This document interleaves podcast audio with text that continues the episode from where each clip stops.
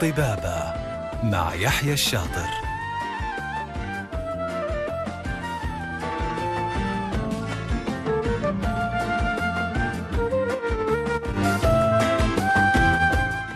بسم الله الرحمن الرحيم. السلام عليكم ورحمة الله وبركاته. يسعد لي مساكم مستمعينا وحبايبنا في كل مكان على إذاعتكم إذاعة ألف ألف إف إم الموجة السعودية.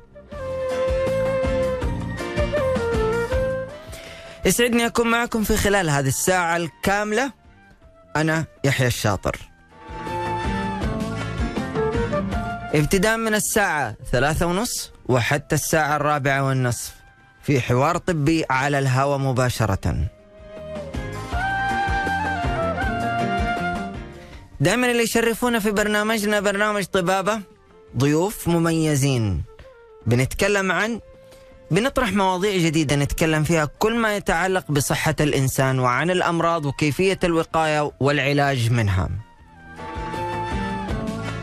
وبنتكلم كمان عن آخر المستجدات والتقنيات الحديثة.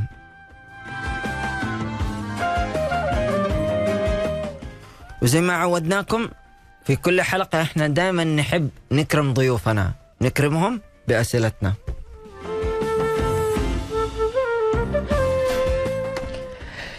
تقدروا تتواصلوا معنا وتكرموا ضيوفنا بيستق... نستقبل كل أسئلتكم واستفساراتكم من خلال موضوعنا اليوم عن طريق الرقم 012 611 أو إنك ترسل لنا على واتس البرنامج 052 62 89 01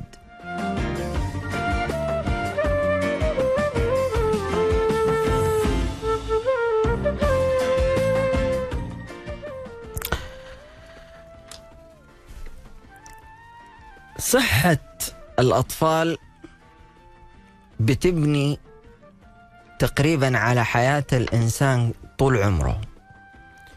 بتبدأ من من يوم ما يولد سواء كان حديثي الولادة اللي هم الخدج أو لا.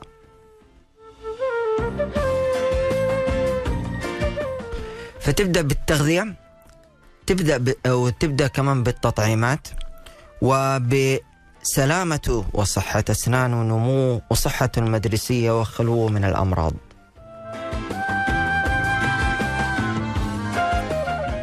فقلنا اليوم إحنا نجيب كبار الأطباء في آه، استشاريين الأطفال وخاصة الحساسية والصدرية. آه، الدكتور صالح الحربي. استشاري أطفال حساسية وصدرية وأستاذ مشارك بجامعة أم القرى. نرحب فيك ونقول لك يا هلا وسهلا. ونورت في برنامجنا برنامج طبابة. السلام عليكم. وعليكم السلام. اولا النور نوركم. شكرا الله. على الاستضافة. الله يعطيك الف عافية. آه يعطيكم العافية. كل سنة وأنتم طيبين. أشكر الاستاذ يحيى سعاده المخرج المستمعين والمستمعات. وإن شاء الله تكون هذه الساعة فيها فائده للجميع بإذن الله. إن شاء الله. طيب دكتور صالح إحنا قلنا دائما أهم حاجة صحة الطفل وصحة الطفل دائما بتبنى من يعني بناء جسمك يبدأ من وإنت صغير. فطالما إنك إنت اعتنيت فيه ونميته كويس وهو يبدأ خلاص بعد سن المراهقة يبدأ هو الإنسان يبدأ ينتبه لنفسه. وسبحان الله سبحان الله كل واحد برضه حتى لما يكبر تلاقيه مقصر في نفسه وما بينتبه لنفسه. فيحتاج دائما التوجيه. هذه الأيام يعني آه بنلاقي الحمد لله الوعي كبير. فصاروا الناس يهتموا ما يخلوا مثلا آه، أنا أقول لك على أبسط الأشياء اللي هي مثلا عارفين إنه سبب التقويم الأسنان إنه هو مثلا آه، شو اسمه يمص في إصبعه الطفل فصاروا يمنعوهم آه، يخلوهم مثلا الرضاعة الطبيعية الأشياء. كيف إحنا نبدأ نحافظ ونحرص أكثر على صحة الطفل من يوم ما يولد؟ آه سؤال مهم صراحة. يعني هذا محور مهم لو تكلمنا فيه فترة طويلة ما حنقدر نعطيه حقه. طبعا الجواب حيكون من شقين. الشق الأول صحة الطفل تبدأ قبل الولادة. قبل الحمل. في. دراسات كثيرة قالت إنه الطفل اللي حيتشكل في الرحم إذا ما كان الرحم والمحيط مكان خصب فحيأثر على الطفل لفترات أطول. يعني هو من بطن أت- من هنا تبدأ نعم. الحفاظ على يمكن صحته بس لو قلنا نشبه مثلا يمكن التشبيه ما هو بليغ لكن هو ش... يعني عشان بس نفهم الناس ببساطة زي التربة والزراعة إذا التربة مم. ما هي مهيئة أو التربة كان فيها مشكلة الزرع ما حيطلع والمحصول ما حيطلع بالشكل المناسب صح والله يعني حتى إحنا دائما. بتحرصوا أطباء النساء والولاده دائما بيحرصوا في موضوع إنه والله الأمراض الوراثية يعطوا له الأدوية أنتم تنفعوا تتزوجوا طبعا لا؟ من استخدام البداية. المضادات مثلا في اثناء الحمل ياثر التغذية هذا أساسي ومهم. العناصر المعادن الاملاح الفيتامينات. آه هل الأم تدخن ولا ما تدخن؟ آه هل في زيارات متكررة للأطباء ولا ما في؟ متابعة الحمل أشياء كثيرة طبعا. من هنا نقول قبل ما يولد الطفل. طب إيش الأشياء اللي بعد ما يولد الطفل؟ طبعا هي كثيرة. فيها مكتسبات وفيها مكتسبات فيها أشياء وراثية. لكن إحنا نقول دائما صحة الطفل أهم شيء هي الوقاية. هذه الكلمة السحرية اللي زمان إحنا تعلمنا عليها الوقاية خير من العلاج. صح. كيف يعني الوقاية؟ يعني أنا ما أعطي الطفل شيء إلا لما يحتاجه. مثلا لما يكون الطفل والله بيرضع من صدر أمه نقول إحنا أحد أسباب الوقاية نعطيه فيتامين د. ليش؟ لأنه حليب الأم عبارة عن مصدر متكامل للطفل للتغذية. مم. لكن ينقص بعض الأحيان فيتامين د لأن الأم أغلب أمهاتنا مثلا السعوديات ومثلا العربيات عندهم نقص في فيتامين د. عشان كذا نعطي الطفل. هذا أحد الأسباب. لما يوصل لسن معين نعطيه فيتامينات متعددة. ال- التطعيمات أحد أسباب الوقاية واللي تأثر على الصحة. الطفل المطعم يأخذ مناعة من أمراض كثيرة. في أمراض مستعصية في أمراض مزمنة في أمراض خطيرة. وقيس عليها طبعا. جميل. طيب. إحنا دائما يا دكتور صالح آه، نقول للناس الرضاعة الطبيعية. أنت الآن ذكرتها إنه هي برضو تبدأ النمو من آه، رضاعته ودائما نهتم. فالرضاعة الطبيعية قد إيش مهمة؟ بما إنه يعني أنت كمان استشاري في الأطفال. طبعا. الرضاعة الطبيعية أكيد. ما في مجال إنه في بديل مهما كانت البدائل. الرضاعة الطبيعية تمد الطفل بالبروتينات بالأملاح المعادن الفيتامينات المناعة الضرورية. طبعا الطفل وتحمي كمان من بعض الأمراض يعني أمراض الحساسية والربو والأمراض الصدرية والتنفسية. لقوا إنه دراسات كثيرة إنه الأطفال اللي بيرضعوا طبيعي عندهم وقاية ومناعة من بعض الأمراض. م. بالمقارنة بالأطفال يرضعوا مثلا لأنه الدارج حليب الأبقار لا ننسى أنه ربنا خلق الإنسان وخلق طبيعة معينة والطبيعة المعينة الرضاعة الطبيعية فنقص الرضاعة الطبيعية لأسباب إرادية أو غير إرادية هذا يأثر سلبا على صحة الطفل والوقاية من الأمراض مستقبلا يعني إحنا نقول إنه يقلل من الأمراض ال- أكثر الأمراض وما يصير في أطفال آه، أمراض للأطفال طبعا الرضع. علميا مثبت علميا بدراسات علمية مثبتة أنه الأطفال يرضعوا طبيعي مناعتهم ضد الأمراض تكون أكثر من الأطفال اللي يم... اللي ياخذوا الحليب الصناعي. وبالإضافة يقلل من الأمراض التحسسية والمناعية. التطعيمات يا دكتور. دائما إحنا بنسمع التطعيمات تطعيمات الحمى الشوكية تطعيمات آه عفوا مو الحم بس إلا الحمى الشوكية والدرن والحصبة وال ال- آه، في أشياء تطعيمات معينة لازم يأخذها الطفل. طبعا زمان كانت التطعيمات يعني تمثل يعني مشكلة كبيرة للأهل كيف يحصلوا عليها آه، إيش التطعيمات اللي يأخذوها اللي ما يأخذوها. دحين وجود كثير من التطبيقات اللي تساعد الأهل أول شيء يتذكروا التطعيمات. الشيء الثاني في وسائل كثيرة يعني حتى التطعيمات صارت توصل للبيت. في بعض الأماكن بتأخذ التطعيمات للبيت وتطعم الطفل الوقاية مهمة بالذات في التطعيمات لأنه في أمراض كثيرة. إذا ما طعم الطفل يكون عرضة لها وهذه الأمراض توصل لبعض الأمراض تكون مميتة أصلا. آه. وإيش هي بس تذكر لنا كذا اياها أعطيكم مثال الحمى الشوكية. الحمى الشوكية من الأمراض يعني من التطعيم الحمى الشوكية وتطعيم مهم. عدم أخذ تطعيم الحمى الشوكية إذا الطفل انصاب بحمى شوكية من عدوى من مصدر مختلف يؤثر سلبا يؤدي إلى عاهة مستديمة في الدماغ أو بعض الحالات إلى الوفيات. مم. لو قلنا مثلا الجدر المائي كان يمثل للإنسان صعوبة لين ما حصل وجود التطعيم الأطفال اللي يأخذوا التطعيم الجدر المائي حتى لو جاهم غالبا ما يجيهم بس حتى لو جاهم يجيهم خفيف لكن كان هذا مرض مميت هو هذا السؤال اللي أنا كنت أبغى الدرن لك إيه. أنا كنت أبغى أسألك إنه هل يحميهم 100% يحمي الإنسان؟ أغلب التطعيمات تحمي تحمي إلى 100% نعم نعم. okay. يعني ما في زي مثلا نقول والله ال- ال- ال- الجدري ال- العام اللي هو ال smallpox هذا لما أعلنت منظمة الصحة العالمية خلو العالم هذا كان إنجاز بسبب بعد قدرة الله سبحانه وتعالى وجود التطعيم. وهذا كان مرض مميت وبالعشرات بالآلاف بالملايين العدوى. مم. وفي لحظتها بتحصل. والله الله يكفينا ويكفي الناس شر الأمراض. يا. طيب في دائما يا دكتور إحنا بنسمع عن آه يقول لك أهو أنا والله قاعدة أرضع طفلي أنا قاعدة أحميه ما بخليه يختلط مع الناس علشان ما يصير له حاجة. زكم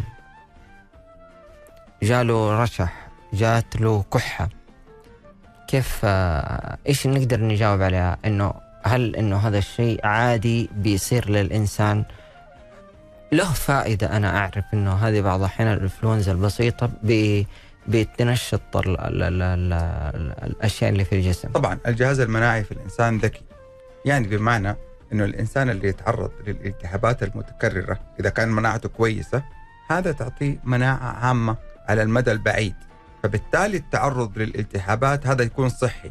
يعني مثلا أديك مثال الناس اللي بيروحوا مثلا حضانة يقول لك والله طفلي من يوم وديته الحضانة صار يتعب دائما أنا خلاص حخليه في البيت عشان ما يتعب. لا صح كل شيء له مساوئ وله إيجابيات من ايجابياته إنه يحصل يعني التعرض لأمراض مختلفة هذا يخلي جهاز المناعة يتعرف على الأمراض بعدين فيصير عنده مناعة عامة على المدى الطويل. حلو. طيب إيش هي ال- الأمراض المعدية؟ طبعا هي أمراض المعديه أمراض كثيرة. من ضمنها الأمراض الصدرية التنفسية الحساسية بعض الأمراض الفيروسية أو أغلبها بعض أمراض البكتيريا لكن تختلف المناعة عن طريقة العدوى. هل هي بالنفس؟ هل هي باللمس؟ هل هي عن طريق نقل الدم نقل منتجات أخرى مثلا يعني الله يكرمكم البراز. في أشياء كثيرة في أسباب كثيرة لطرق ال- النقل والعدوى. لكن أغلب الأمراض معدية. أغلب الأمراض التنفسية معدية.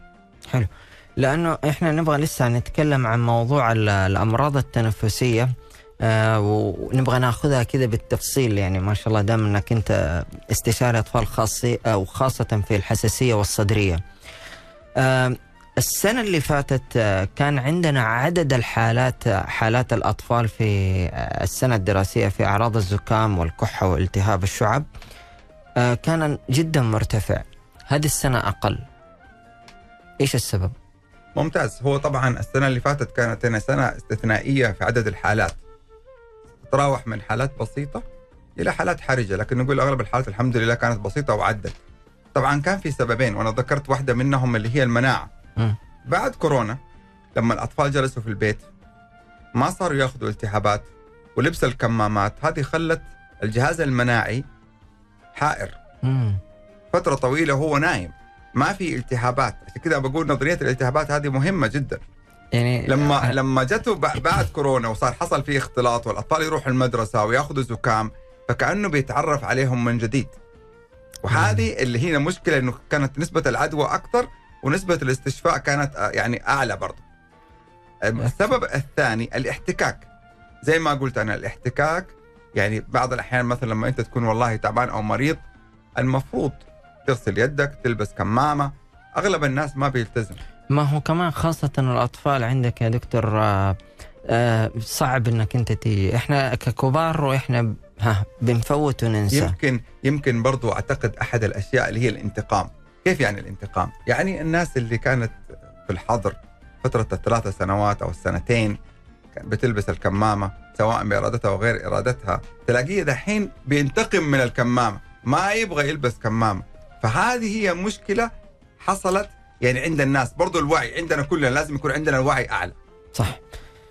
طبعا مستمعينا إحنا أكيد رايحين نكمل معاكم. مع ضيفنا الدكتور صالح الحربي استشاري أطفال حساسية وصدرية وأستاذ مشارك بجامعة أم القرى.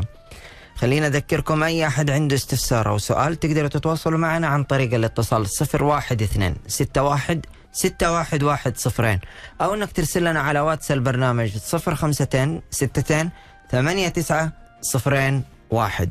فاصل نرجع لكم.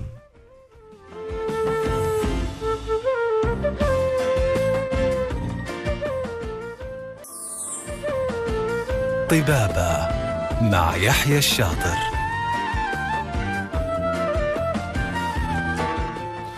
يا هلا وسهلا مستمعينا من جديد ومكملين معاكم في موضوعنا موضوع صحة طفلك مع الدكتور صالح الحربي استشاري أطفال حساسية وصدرية وأستاذ مشارك بجامعة أم القرى.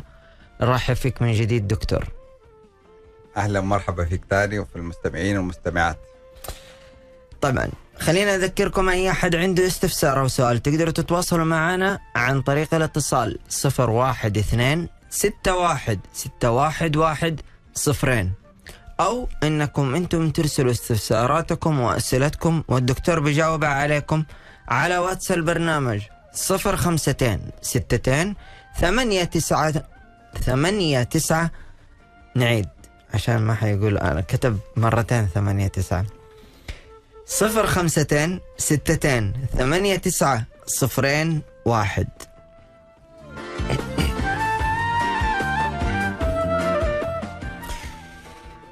دكتور في ما شاء الله يعني دائما أنا والمستمعين في بيننا كذا تجاوب جميل فدائما إحنا نحب نكرم ضيوفنا اللي بيجونا للبرنامج فنكثر عليهم الأسئلة.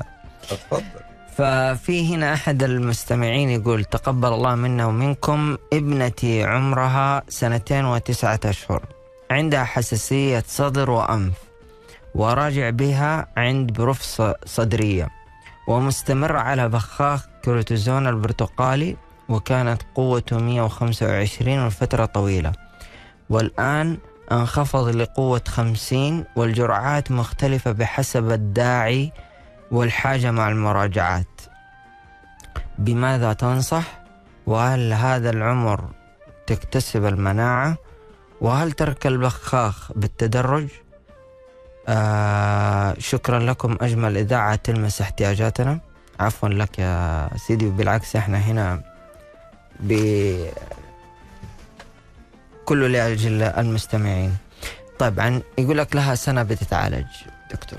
طبعا يعني أول شيء أمسي عليه وعليك وعلى جميع المستمعين والمستمعات. ثاني آه أنا أقول هذا السؤال مهم. في نفس الوقت لازم كمان ناخذ بالنا من حاجة مهمة إنه ما في دكتور أو طبيب يشخص ويعطي علاج عن بعد إلا في حالات معينة. غير كده في أصول طبية بيننا وبين الزملاء. مثلا لما يكون في طبيب يحط خط- خطة علاجية موجودة أنا ما أقدر أجي أغير في الخطة العلاجية بدون ما أتابع المريض. صحيح. ولكن نقول نتكلم كمبادئ طبعا الله يشفيها. ال- ال- النقطة المهمة هنا إنه عندها حساسية في مكانين في الصدر وفي الأنف. ودائما إذا عالجنا شيء وسبنا الشيء الثاني ما حيتعالج بالكامل فلازم نعالج الاثنين. طبعا أنا ما أعرف بالضبط إيش الخطة العلاجية اللي مشي عليها ال- ال- الدكتور لكن غالبا غالبا هي إحنا عندنا خطط معينة كلنا بنمشي عليها بتكون مشابهة. لما الطفل بتحصل عنده نقيم أول شيء الحاله هل عنده النوع البسيط أو المتوسط أو الشديد؟ بناء عليه إحنا بنعطي التركيز ونعطي الجرعه الشق الثاني هل إحنا نوقف البخاخ لازم نتدرج؟ أغلب الحالات لا على حسب. لكن أرجع وأقول إنه إحنا بنعطي الطفل خطة علاجية. تتضمن هذه الخطة لما يتعب الطفل أو لما تكون الأعراض ما هي موجودة أو اختفت. فلازم أنا أكون مع المريض أو أهل المريض دائما في تقارب وهذه أصلا موجودة في الخطط العلاجية. لازم تكون علاقة كويسة بيننا عشان هم يتفهموا مني وأنا أتفهم منهم. الشيء الثاني تواصل وسيلة التواصل اللي بيننا. يعني مثلا إذا ما قدرت أحصل الموعد عند الدكتور ممكن يكون في وسيلة ثانية. حاليا طبعا إذا مريضي وعارفه وعارف الخطة العلاجية وعنده ملف عندي أنا أقدر أشوف عن بعد موعد عن بعد وأقدر أشوف الخطة العلاجية وأتناقش مع المريض وأشوف أهل المريض. لكن في في أشياء كثيرة موجودة. كلمة الكورتيزون هذه كلمة ما هي مخيفة ابدا لأنه أغلب أدوية الكورتيزون اللي إحنا نستخدمها بتكون أساسية في العلاج وبتكون جرعاتها بالمايكروغرام يعني ذرات الدواء. فما هو صحيح إنه الطفل يتعود أو يدمن على الكورتيزون لأنه دائما المحور حول الكورتيزون. طيب وهل العمر تكتسب المناعة؟ المناعة مختلفة هنا. طبعا أغلب الوقت المناعة بتكون في مناعة قصيرة الأجل وفي مناعة طويلة الأجل. مم. ما في حد معين لمتى الطفل يكتسب المناعة؟ لكن نقول إحنا مع بالتدرج. لكن ما لها علاقة بالحساسية حاليا. يعني هذا شيء وهذا شيء مختلف تماما. وأهم شيء إنه المريض أو أهل المريض يعرفوا إنه هذا شيء مزمن. حنضطر نزود وننقص ونوقف ونمشي على خطة علاجية لفترات طويلة. لا يستعجلوا لأنه كل ما عالجنا كل ما إن شاء الله بإذن الله بعد فترة طويلة الأجل الأعراض حتخف بإذن الله. ودائما إحنا خ... دائما نكرر ونقول للناس ثق دائما في طبيبك. ممتاز. طالما أنا حجزت عنده وطالما أنا شفت سيرته الذاتية لازم أمشي مع هذا أفضل شيء. ما ينفع ترى التغيير. التغيير ساعات يكون كث... أيوة. م- في ناس مؤثر. كثيرة أيوة بتغير على طول. لا لا أنا ما أدري ليش فجأة كذا. بس في نقطة يا يحيى. ترى ساعات يقول لك أنا والله المريض يرتاح للدكتور. هذه أهم نقطة ترى. إذا في تواصل نفسي أو روحي أو أو أو يعني ما أبغى أقول دحين أدخل في أشياء ثانية لكن أنا أتكلم هنا الارتياح للجهتين بين الطبيب وبين الأهل هذا مهم طب في دكتور العلاج. صالح أنا دائما أرتاح لك. يعني عادي أجي أتعالج الله يسعدك. تجربني باي وقت. طبعا مستمعينا كده إحنا رايحين نكمل معاكم مع ضيفنا الدكتور صالح الحربي استشاري أطفال حساسية وصدرية وأستاذ مشارك بجامعة أم القرى. فاصل ونرجع لكم.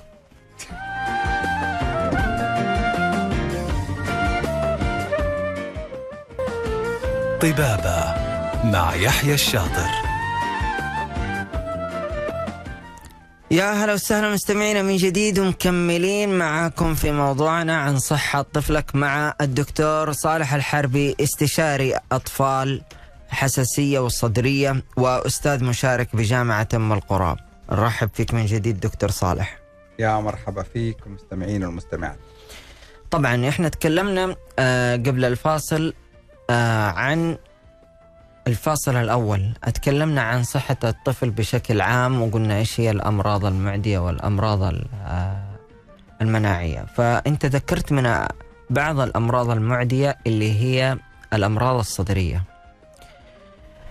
خلينا إحنا في هذه النص ساعة نجلس نتكلم في الأمراض الصدرية وخاصة أن الناس هنا صارت بتسأل عن هذا الموضوع. الربو الكتمة وخاصة يعني هل هو مرض وراثي أو لا؟ طبعا هذا السؤال مهم لأنه إحنا أصلا أصلا يعني أغلب الحالات اللي بتجي الأهل يبغوا تشخيص معين.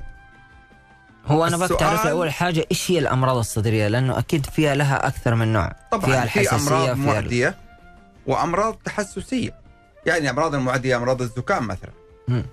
التهابات الرئوية. التهابات مناعية خاصة في الرئة وتتعدد طبعا الأمراض.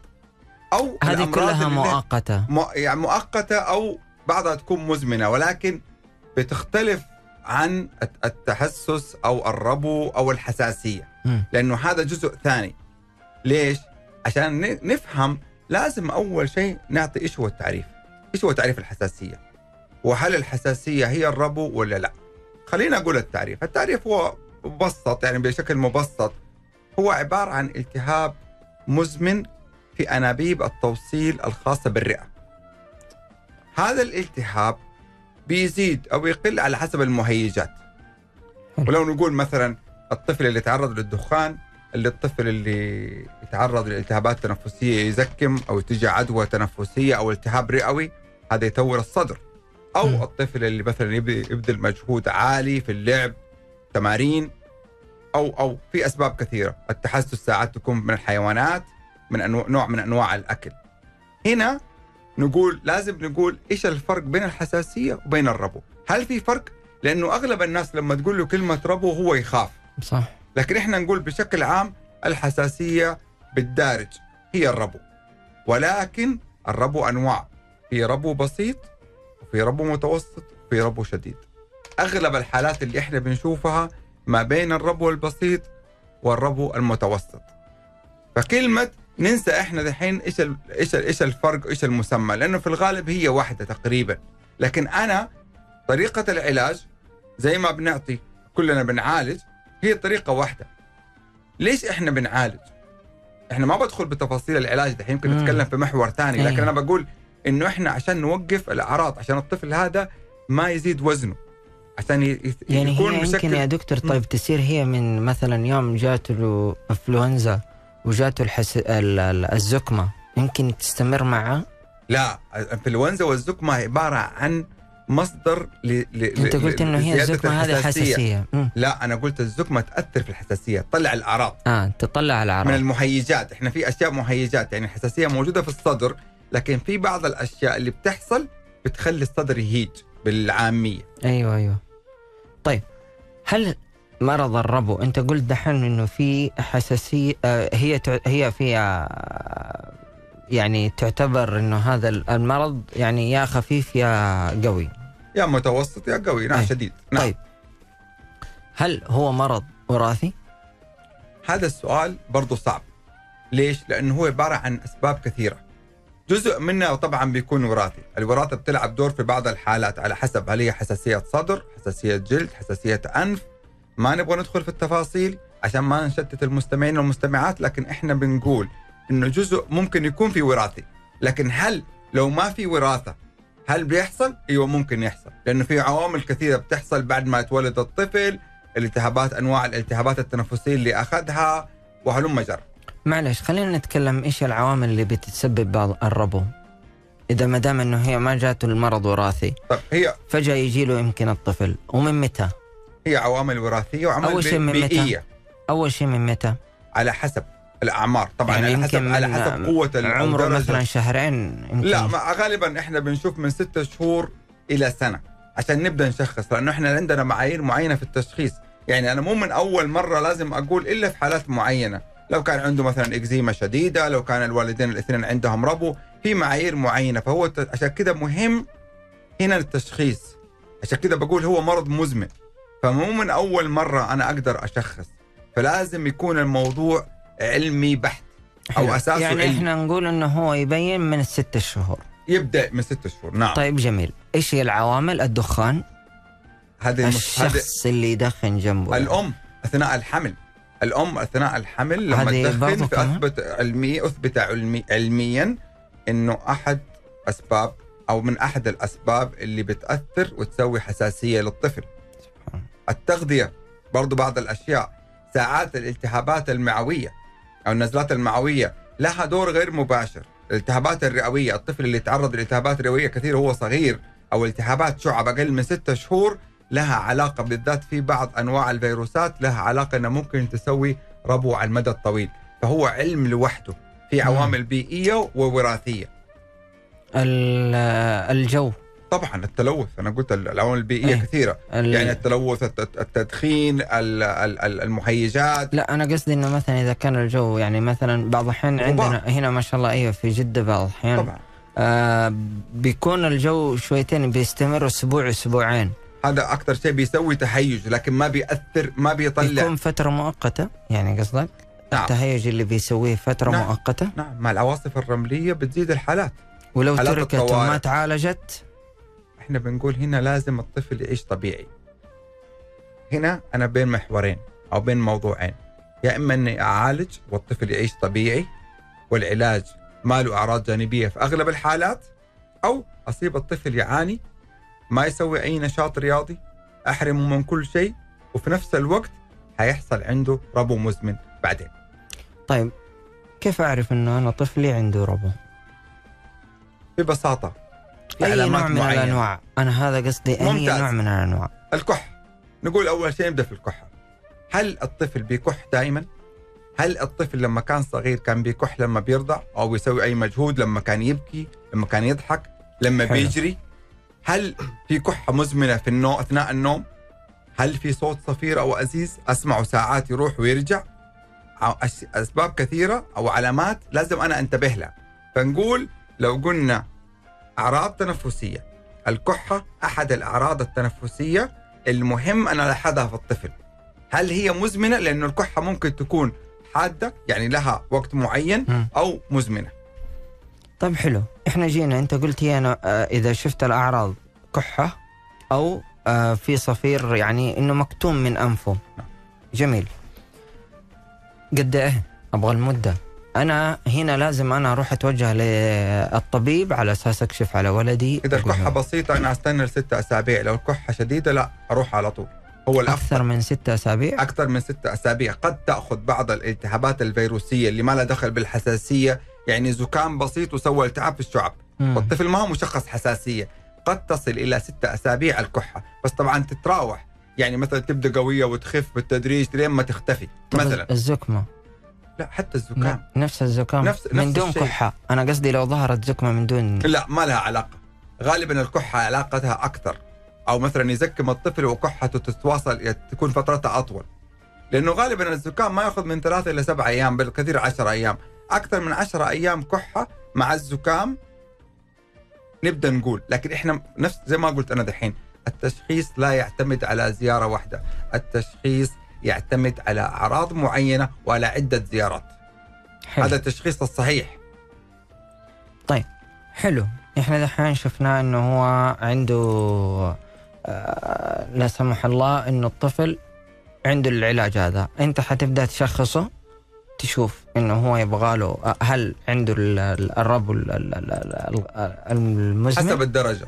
نعم. على حسب الدرجة حيبدأ يأخذ ال- الكورسات. نعم. العلاج. نعم. طيب كيف؟ هل في أجهزة معينة يا دكتور إنكم أنتم تكشفوا عليها؟ ممتاز. أنا طبعا عندي ال- العمر يفرق معايا. مثلا الطفل اللي أكثر من ست سنوات أقدر أعمل له فحص علامات الرئة أو وظائف الرئة عشان أقدر أشوف. يعني أسوي الفحص بعدين أعطيه بخاخ موسع للشعب وأعيد الفحص وأشوف هل في يتحسن ولا ما يتحسن. حلو. لكن أغلب الأطفال بتكون ست سنوات وأقل. هنا أنا ما كلينيكيا وعن طريق أخذ قصة المريض. يعني مم. أسأل كيف اتولد الكحة متى بدأت إيش الأعراض اللي بتجي واجلس مع الأهل فترة أيوة معينة. التاريخ المرضي. نعم التاريخ المرضي. هذا مهم طبعا. وبعدين أنا أعطي العلاج. العلاج يتكون من أجزاء. لكن لو قلنا إيش إيش المعايير العلاج أو إيش الأشياء اللي أقدر أعطيها أخير المريض وأعطيه مي- مميزات كل علاج يا إما بخار يا إما بخاخ. إحنا نقول لما تمحور إيش هو نوعية العلاج في أغلب الحالات يا بخار يا بخاخ. حلو. وأبدأ أشرح له إيش الآثار الجانبية اللي تكون شبه معدومة وأبدأ أقول له إيش الفوائد الطبية لتلقي العلاج. مستمعينا إحنا أكيد رايحين نكمل معاكم مع ضيفنا الدكتور صالح الحربي استشاري أطفال حساسية وصدرية وأستاذ مشارك بجامعة أم القرى. خلينا أذكركم أي أحد عنده استفسار أو سؤال تقدروا تتواصلوا معنا عن طريق الاتصال 012 61 611 00 أو إنك ترسل لنا على واتس البرنامج 052 62 89 صفرين واحد. فاصل ونرجع لكم.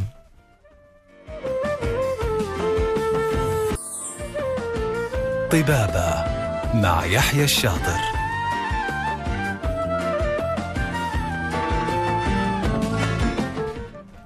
يا هلا وسهلا بمستمعينا من جديد. للأسف مكملين معكم في آخر فقرة من آه، هذه الساعة مع الدكتور صالح الحربي استشاري أطفال حساسية وصدرية وأستاذ مشارك بجامعة أم القرى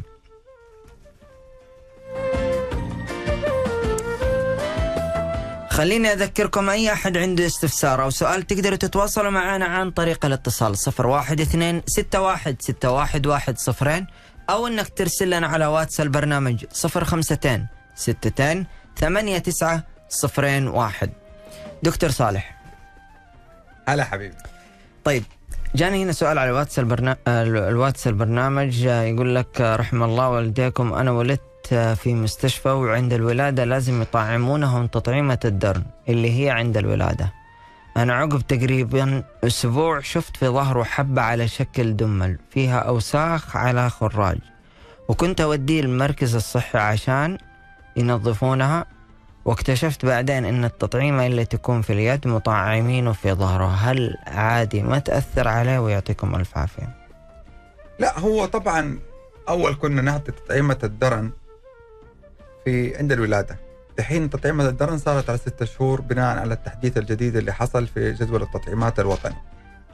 حلو. الشيء الثاني إحنا عادة تطعيمة الدرن معترف فيها عالميا بنعطيها في الكتف جهة اليسار. لكل الأطفال. عشان خلاص هي العلامة اللي بتكون وانت والله صغير الطعام تلاقي علامة في كتفك اليسار. مم. حتى لو ما كان في دفتر تطعيمات عشان يكون شيء معترف فيه عالميا. ما بنعطي في الظهر فيمكن السؤال غريب هو شوية. يمكن شافها شافتها على اليسار نعم أيوه ممكن إنه اعلى. الكتف عشان كذا. لكن هي عادي. طبعا إذا حصل فيها صديد أو حصل فيها أشياء معينة ما في مشكلة. هذا يحصل التهاب تفاعلي وبعدين بيروح بإذن الله. في أغلب الحالات ما نحتاج نعمل ولا شيء بس ملاحظة فقط. طيب جميل. طيب دكتور إحنا تكلمنا قبل الفاصل عن آه إيش هي العوامل أول شيء إيش هو المرض الربو؟ وعرفناه. وإيش هي العوامل؟ وكيف يتم التفح ال- الفحص لل آه، إيش اسمه للمريض؟ طيب إحنا خلصنا. الفحص الآن أنت بدأت آه، جاك الطفل. في سؤال قبله أبغى أسألك إياه. هل يفرق الربو عند الأطفال غير عند ال- عند الكبار؟ طبعا هذا سؤال مهم لأنه أغلب الحالات طبعا الربو أنواع أغلب الحالات أو حالات الأطفال في الربو تخف أو تختفي إذا كبر الطفل. يعني نقول تخف أو تختفي. مم. تبقى نسبة بسيطة قد تستمر أو تزيد لما يكبر. عند الكبار. نعم. عند الأطفال قصد عند الأطفال اذا كبر. يا تختفي. تخف أو تختفي في أغلب الحالات لكن في حالات معينة تستمر طيب. تستمر الأعراض. هل هو كبير؟ هل يمكن يروح منه ولا يظل مزمن؟ في يعتمد على حسب النوع لأنه برضه في أنواع حسب نوع الخلايا حسب نوع التحسس. في أسباب كثيرة برضه السؤال صعب على حسب كل حالة. في أنواع بتروح أغلب الحالات في الكبار لا. لكن مم. نقدر نتحكم فيها. هو السؤال دحين ما ما حيهمني هل حيختفي ولا ما حيختفي. طالما أنا جربت خطه علاجيه وتحكمت في الأعراض هذا اللي يهمني باستخدام بعض أنواع الأدوية اللي ما تأثر سلبا سواء على الطفل أو على الكبير. هنا يكمن العلاج. العلاج تثقيف. العلاج مو بس أدوية العلاج علاقة بين الأهل والطبيب. العلا- العلاج يكمن في فهم طبيعة المرض وطبيعة الأدوية. إنتوا وثقتوا في هذا الدكتور كملوا معه. حلو. أنتوا رحتوا لهذا الدكتور شفتوا فيه عنده فائدة؟ ما في آثار جانبية الطفل بيتحسن أنا أكمل معه. أصلا دائما المريض بعض الاحيان يقول لك يا أخي أنا سبحان الله ارتحت لهذا الدكتور. دام إنك أنت وصلت لهذه المرحلة كمل معاه أنا فعلا هذا اللي قلناه في الجزء الأول. إيه. طبعا. ف... عشان كذا بقول إنه حتى يعني في الخطة العلاجية الدولية اللي مذكور فيها الربو وعلاج الربو أول شيء مذكور فيه لازم تكون العلاقة بين ال ال ال الأهل والدكتور علاقة ممتازة. لأنه هنا يحصل تواصل لأن هذا مرض مزمن. هو ما حيجي مرة وخلاص. هو كل فترة حيجي راجع عند نفس الدكتور. فإذا ما في تقبل ما حيكون في علاج طب أو صح استجابة. صح الكلام إنه لما أنا أقول لك يا دكتور إنه كل طبيب له مدرسة؟ طبعا. في الأخير لكن- إنه نفس الشيء. يوصل نفس النتيجة. صحيح أو لا؟ لا يعني أنا أنا خليني أقول لك إحنا إحنا يعني نتكلم عن مدارس علمية عالمية مم. ووطنية. في طبعا خطط علاج بتكون موضوعة من جمعيات معينة إحنا بنمشي عليها سواء دولية أو محلية. ساهم فيها خبراء كثير متخصصين وعملوا عليها دراسات كثيرة. فبالتالي ما في خطة علاجية خاصة بالطبيب في خطة علاجية خاصة بالمرض.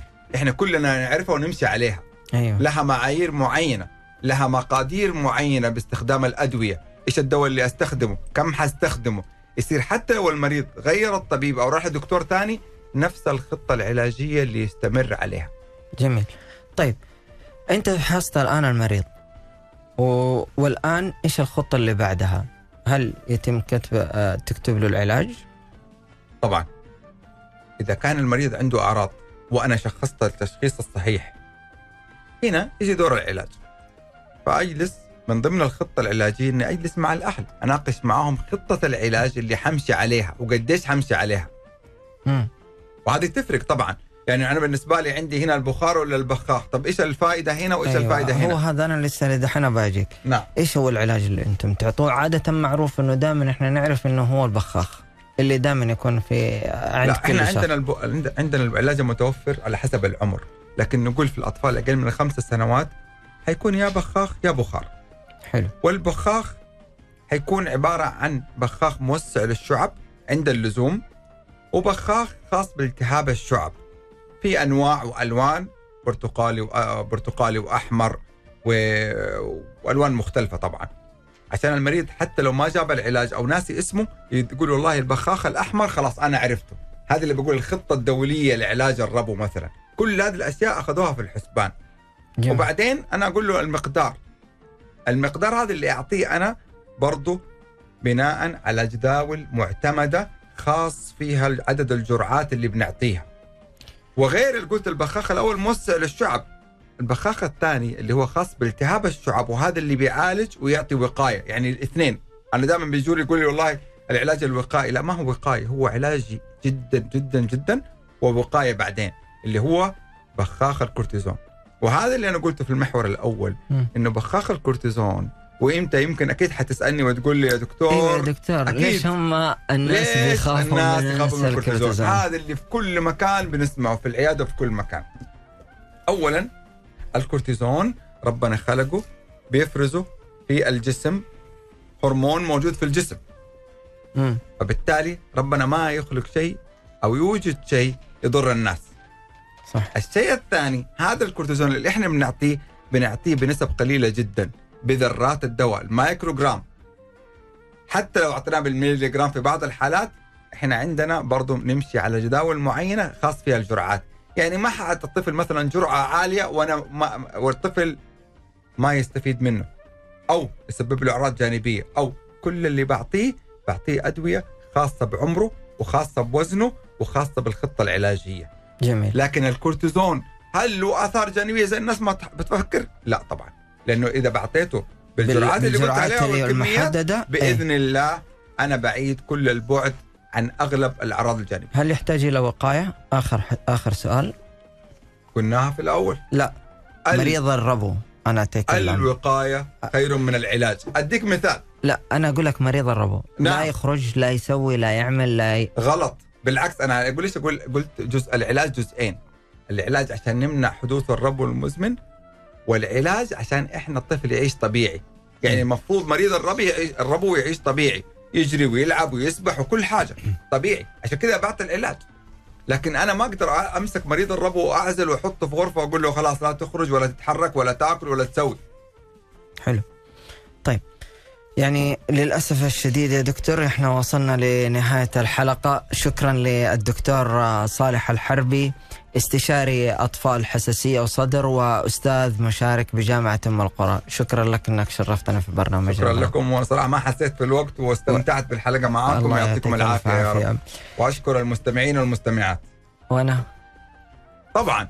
يعني أنت جايبني مستضيفني لازم أشكرك وسعاده المخرج كمان كلكم. الله يعطيك الله دكتور. شكرا على المعلومات المميزة اللي طرحتها لنا. شكرا لزميلي من الإخراج من البث آه، خالد القايدي. شكرا أيضا لكم أنتم مستمعينا آه، ولمشاركتكم في الحلقة. وإن شاء الله أنكم استفدتوا واستمتعتوا معنا في هذه الحلقة. من برنامجكم برنامج طبابة. يتجدد اللقاء بإذن الله غدا. في نفس الموعد في نفس الوقت. من الساعة ثلاثة ونصف وحتى الساعة الرابعة والنصف. اللي ما لحق يسمع الحلقة من بدايتها يقدر يسمعها على قناتنا باليوتيوب ألف ألف إف إم. نصيحتي اليوم الصحة هي أجمل ثوب إحنا دائما نرتديه وتاج كل عاقل وما في شيء بيعادل الصحة. فلا تتهاون بها لا تتهاون فيها على صحة طفلك. كانت أمنيتك أنه يجيكم الطفل فحافظوا عليه وخليه يكبر علشان يا تشوف حياته منعمة وتكون كلها حياة سعيدة. يا رب هذه تحية مني أنا يحيى الشاطر في أمان الله.